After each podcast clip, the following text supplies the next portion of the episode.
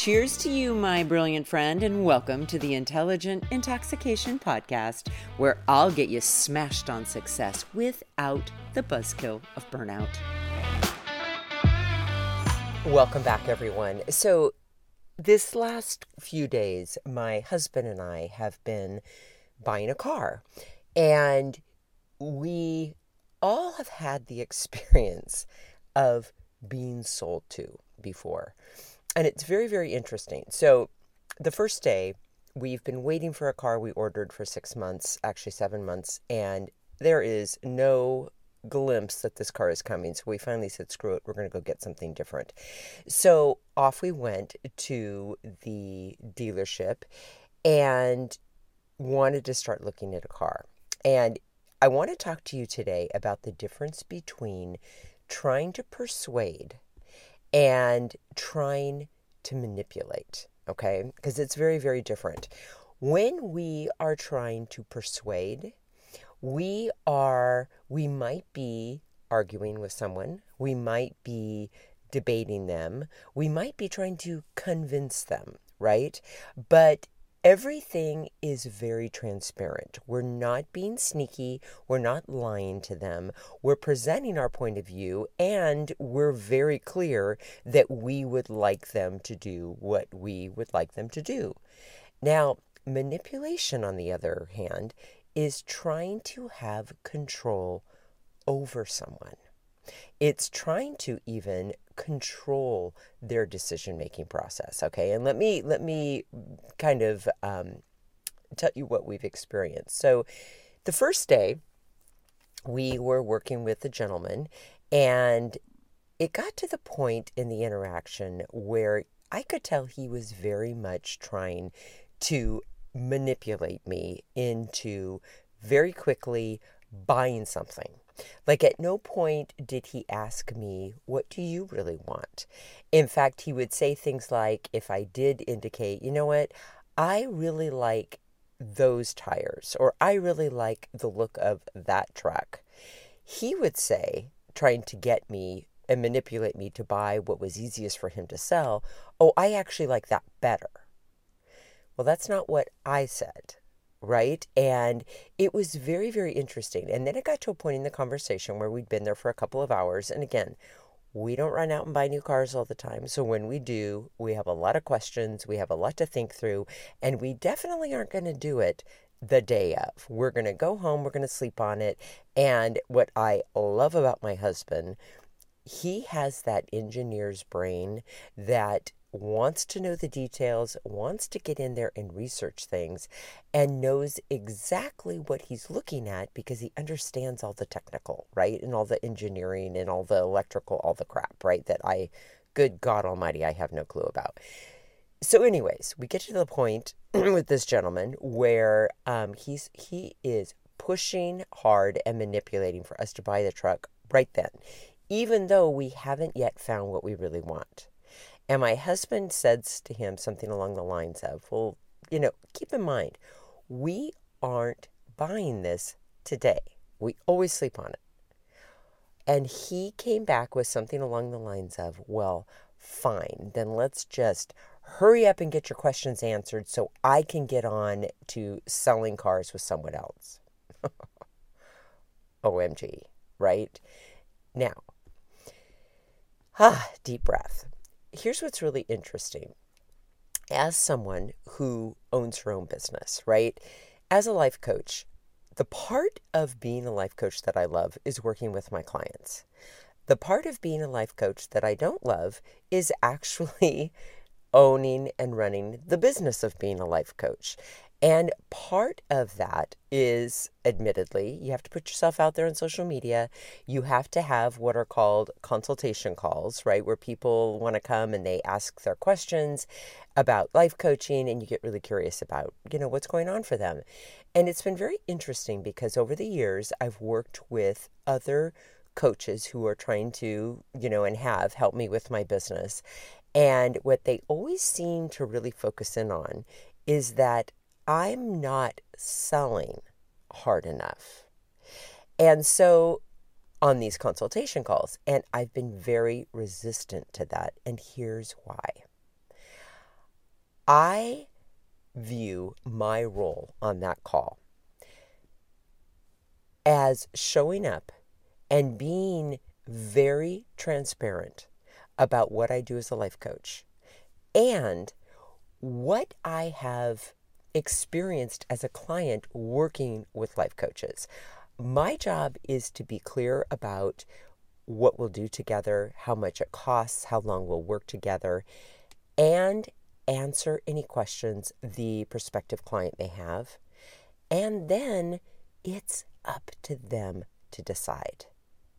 And so, you know, suggestions I've got in the past, and I could tell, like working with this guy at the car dealership, it was, he was thinking along the lines of, you know, if I don't close this deal today, they'll never come back. And if I don't force them to do it right now, you know, they, they really don't know what they want. They can't think for themselves. Okay, that is so condescending and so creepy and manipulative, right? I don't think that way because here's the thing.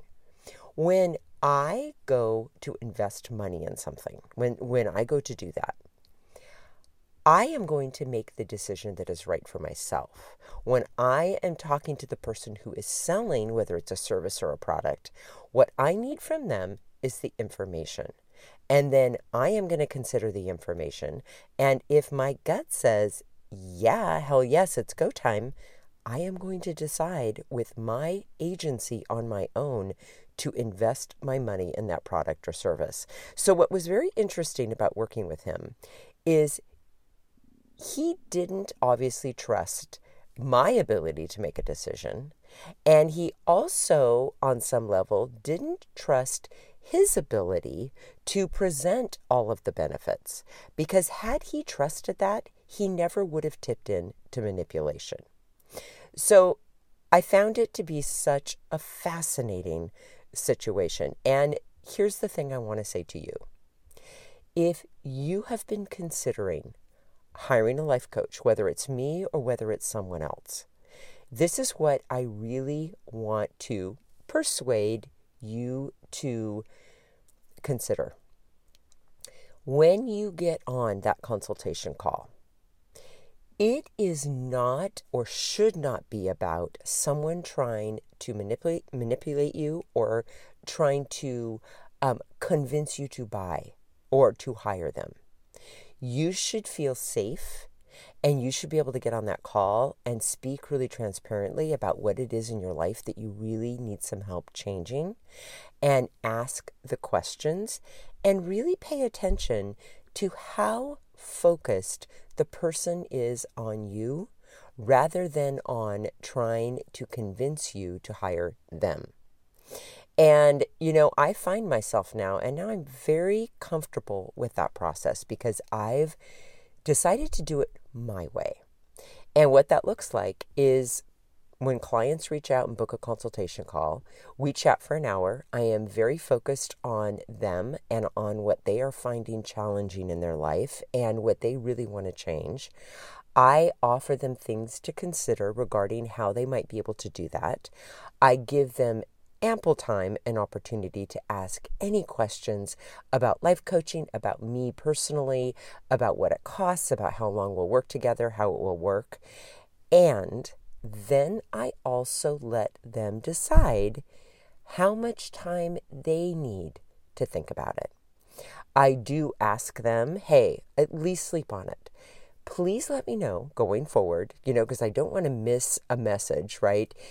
Please let me know either way. Like if you decide this is not your gig, hey, not a problem. Send me a text and just say this is not something I want to invest in right now not a problem. Just so I know you've made a decision and you've closed it, right? If you decide you do want to work together but you have additional questions, reach out to me. Sometimes what I will do to support them is I'll say, So going forward, would you like to contact me, whether it's tomorrow or next week, if you decide you want to do this? Or would you like me to reach out to you again? Because sometimes people want someone else to reach out to them. And I'm very clear about that. It's not me reaching out to you to manipulating you into saying yes. It's me reaching out to you just to check in on your decision making process, if that is helpful and supportive to you. So, again, all of this to say, there is a huge difference between persuading and convincing and manipulating. And bottom line, the big difference is this if someone is trying to manipulate you, they are trying to have control over your decision making process. Whereas if someone is trying to persuade you, they should be from a very clean place offering you additional information for your consideration so that you then can make a decision that is right for you.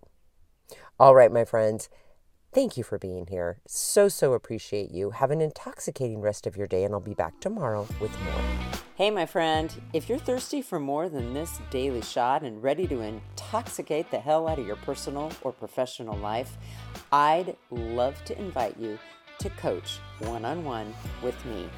It all starts with a complimentary happy hour call head on over to terribradway.com. That's Terri with two R's and an I. Bradway, spelled just the way that it sounds.